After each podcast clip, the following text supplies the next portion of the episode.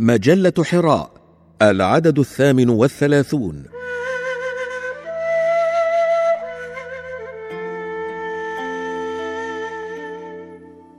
رسالة حية من عالم المسلمين بقلم الدكتور سمير بودينار.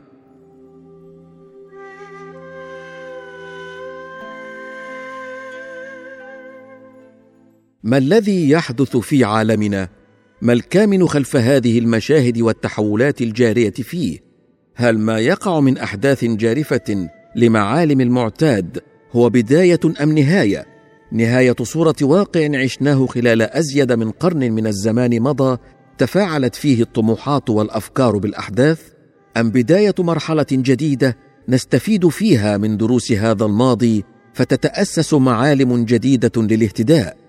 اهتداء الإنسان في نظره الفكري وسعيه الواقعي واهتداء المجتمعات إلى تجاوز معضلات الواقع الذي كابدته طويلا ثم أتت عليه رياح الاقتلاع والتغيير العاصفة التي لا تعرف وجهتها ولا إلى أين مستقرها وقرارها. تبدو صورة المشهد الماثل لعالمنا المليء بالقلق والاضطراب وخاصة ظلال هذا المشهد على مجتمعاتنا في عالم المسلمين وكأنها إيذان بالدخول في طور جديد لكن احدا لا يعرف طبيعته أو يتصور شكله ومعالمه. وهذا أخطر جوانب المشهد وأكثرها استدعاء للتوقف والتأمل والبحث.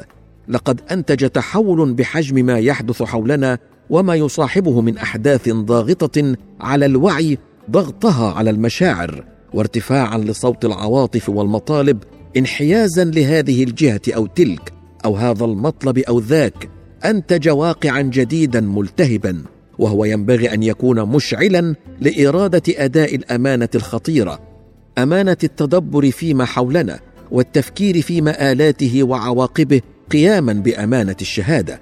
لا يختلف اثنان أن صدمة اللقاء بين منظومة الغرب الحديث وبين عالم المسلمين كانت صدمة مدوية لا تزال رجاتها تتردد في فضائه. ولعل السبب الأول في ذلك أن الصدمة تمت في أصعب لحظة ممكنة عندما كان عالم المسلمين يعيش حالا من الضعف والتراجع الشديد في حيويته الفكرية وبنائه الحضاري في حين كان النموذج الوافد يعرف صعودا شكله تضافر عوامل متعددة تبدت في شكل قوة حضارية مندفعة بقوة الأفكار والاقتصاد والسلاح أو ما يرمز إليه اختصارا في اللغة الفرنسية لغة رواد الاستعمار بالميمات الثلاث لتغوائم missionnaire militaire marchand. أما السبب الآخر في استمرار آثار الصدمة إلى اليوم فهو أن فعلها لم يقتصر على لحظة اللقاء الاضطراري نفسه سواء تجلت في انطلاق الحملة الفرنسية على المشرق ومركزه مصر عام 1798 والتي وطأت خلالها خيل نابليون بونابرت باحات الأزهر أو في نجاح المخطط الطويل والممتد لتفكيك الإطار الجامع لمجتمعات المسلمين بسقوط الدولة العثمانية. وقبل ذلك في احتلال الحلفاء بعد الحرب العالمية الأولى عاصمتها التي مثلت رمزا موشوما في الذاكرة الجماعية للمسلمين جميعا.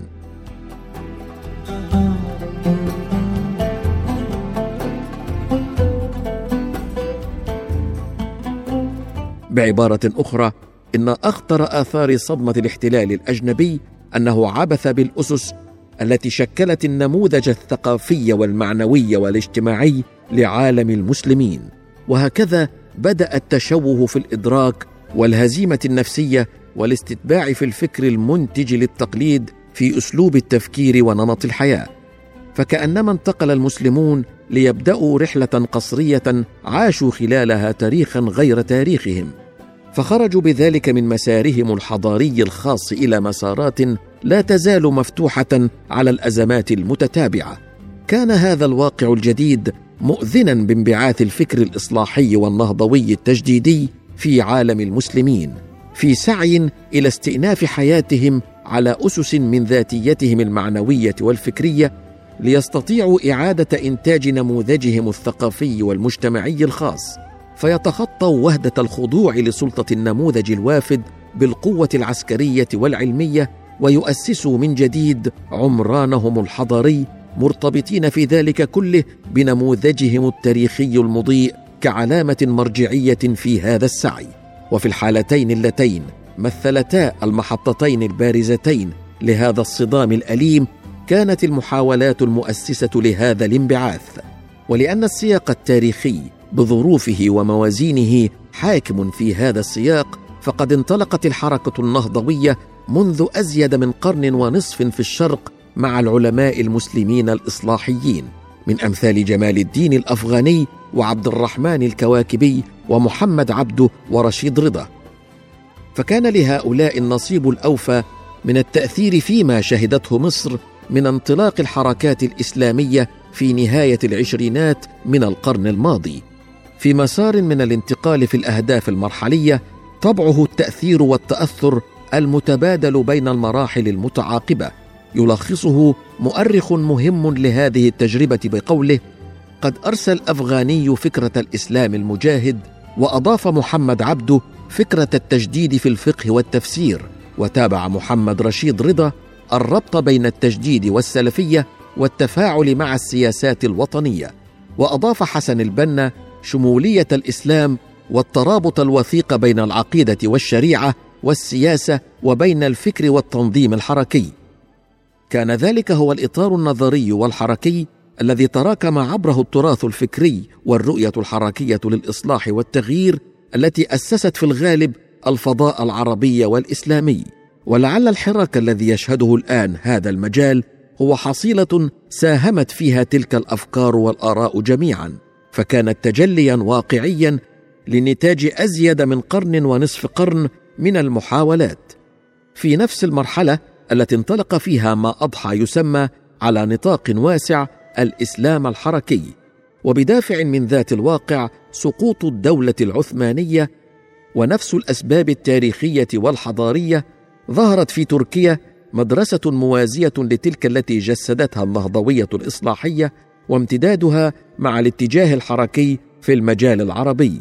كان رائد تلك المدرسة هو الأستاذ بديع الزمان سعيد النورسي الذي بدا أمامه الزحف المهدد لأساس الدين في نفوس أبناء وطنه فجعل إنقاذ الإيمان أساس رسالته ولحمة أفكاره ومعلم مشروعه المبثوث في موسوعته التفسيرية الشهيرة كليات رسائل النور. والتي حافظت بتأثير من طلابه الكثر على معاني الإيمان والانتماء حية في نفوس فئات واسعة من أبناء تركيا.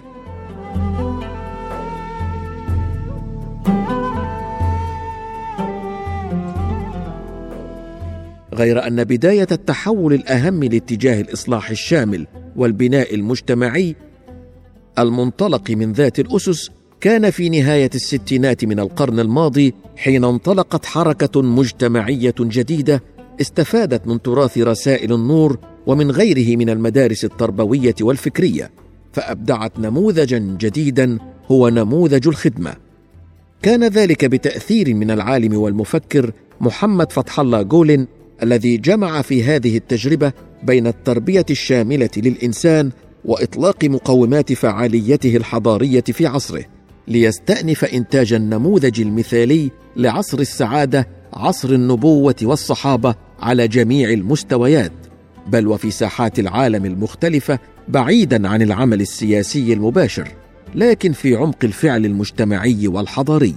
ورغم أن اهتماما واسعا في العالم العربي بدأ يتبلور في الدوائر العلمية والفكرية بهذه التجربة وفكر صاحبها خلال العقد الأخير خصوصا إلا أن رسائل الحراك الراهن ربما كانت دافعا قويا لمزيد من التفاعل معها.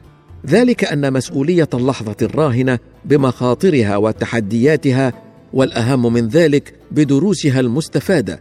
تلقي على النخب الفكرية مسؤولية يمكن وصفها بأنها أمانة اللحظة وهي بناء قواعد ما يسميه المفكر المصري حامد ربيع التدبر الاستراتيجي ومنطلقه قراءة متأنية للخلاصات المتأتية إلى الآن من واقع هذا الحراك وما أوقعه من أحداث متتالية لتلمس الخطى على طريق المستقبل.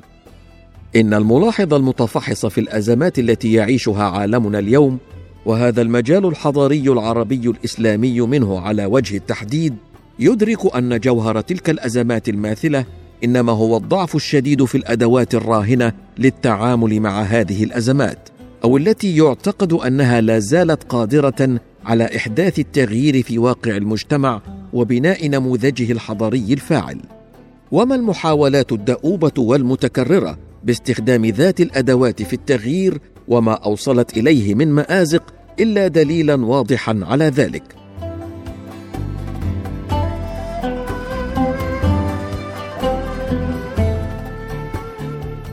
ولعل مشكلة أدوات العمل السياسي. في ظل الدولة الحديثة مثال بين على تلك الأزمة. أما الاعتماد عليها طريقا للبناء في دولة ما بعد الاستقلالات الوطنية في عالم المسلمين فتلك معضلة أخرى لا تقل نتائجها خطورة ولا أفقها انسدادا. إذ بالرغم من أن حركات التغيير في المجال العام اليوم وخاصة تلك التي تصدر عن الإسلام مرجعية تمثل استعادة واعية أو غير واعية لتراث الفكر الإصلاحي والنهضوي الحديث ومحاولة استثماره في التغيير المطلوب إلا أن صورة الواقع الاجتماعي والسياسي المعقدة من جهة وعدم وجود نموذج تطبيقي يصلح البناء على خبراته من جهة ثانية أصبحا مؤذنين بحالة من الانسداد في أفق التغيير. ما لم نلقي السمع لتجارب أخرى ونماذج عملية سابقة نجحت على ذات المسعى. والذي يبدو أن اتحاد مشكلات مجتمعات عالمنا في النوع بما يتجاوز القدرة على التعامل معها وفق رؤية محلية خاصة وبشكل منفصل عن سياقها الكوني ومحدودية التأثير من خلال مؤسسات الدولة الحديثة اصبحا يوجهان إلينا رسائل ملحة تتعلق بالبدء من حيث ينبغي أن يكون البدء. بناء الإنسان بناء صحيحا يؤهله ليكون مفتاح التغيير ومادته وموضوعه وذلك من خلال وجوده في كافة مؤسسات مجتمعه وأمته. بل ليكون مثالا يتحقق به نموذج التغيير في عالمنا الذي طالما افتقد الوجهة والمعنى. وذلك حين يتأتى لهذا الإنسان ميراث الأرض الذي لم يكتبه الله إلا لعباده الصالحين. تلكم هي مهمة القيام بأمانة الشهادة تجاه واقع عالمنا الذاتي عالم المسلمين الذي تعلمنا خبراته التاريخية والواقعية على السواء ألا نستعظم المهمة أو نستطول الطريق. طريق بناء الإنسان المؤهل لخدمة أمته وعالمه.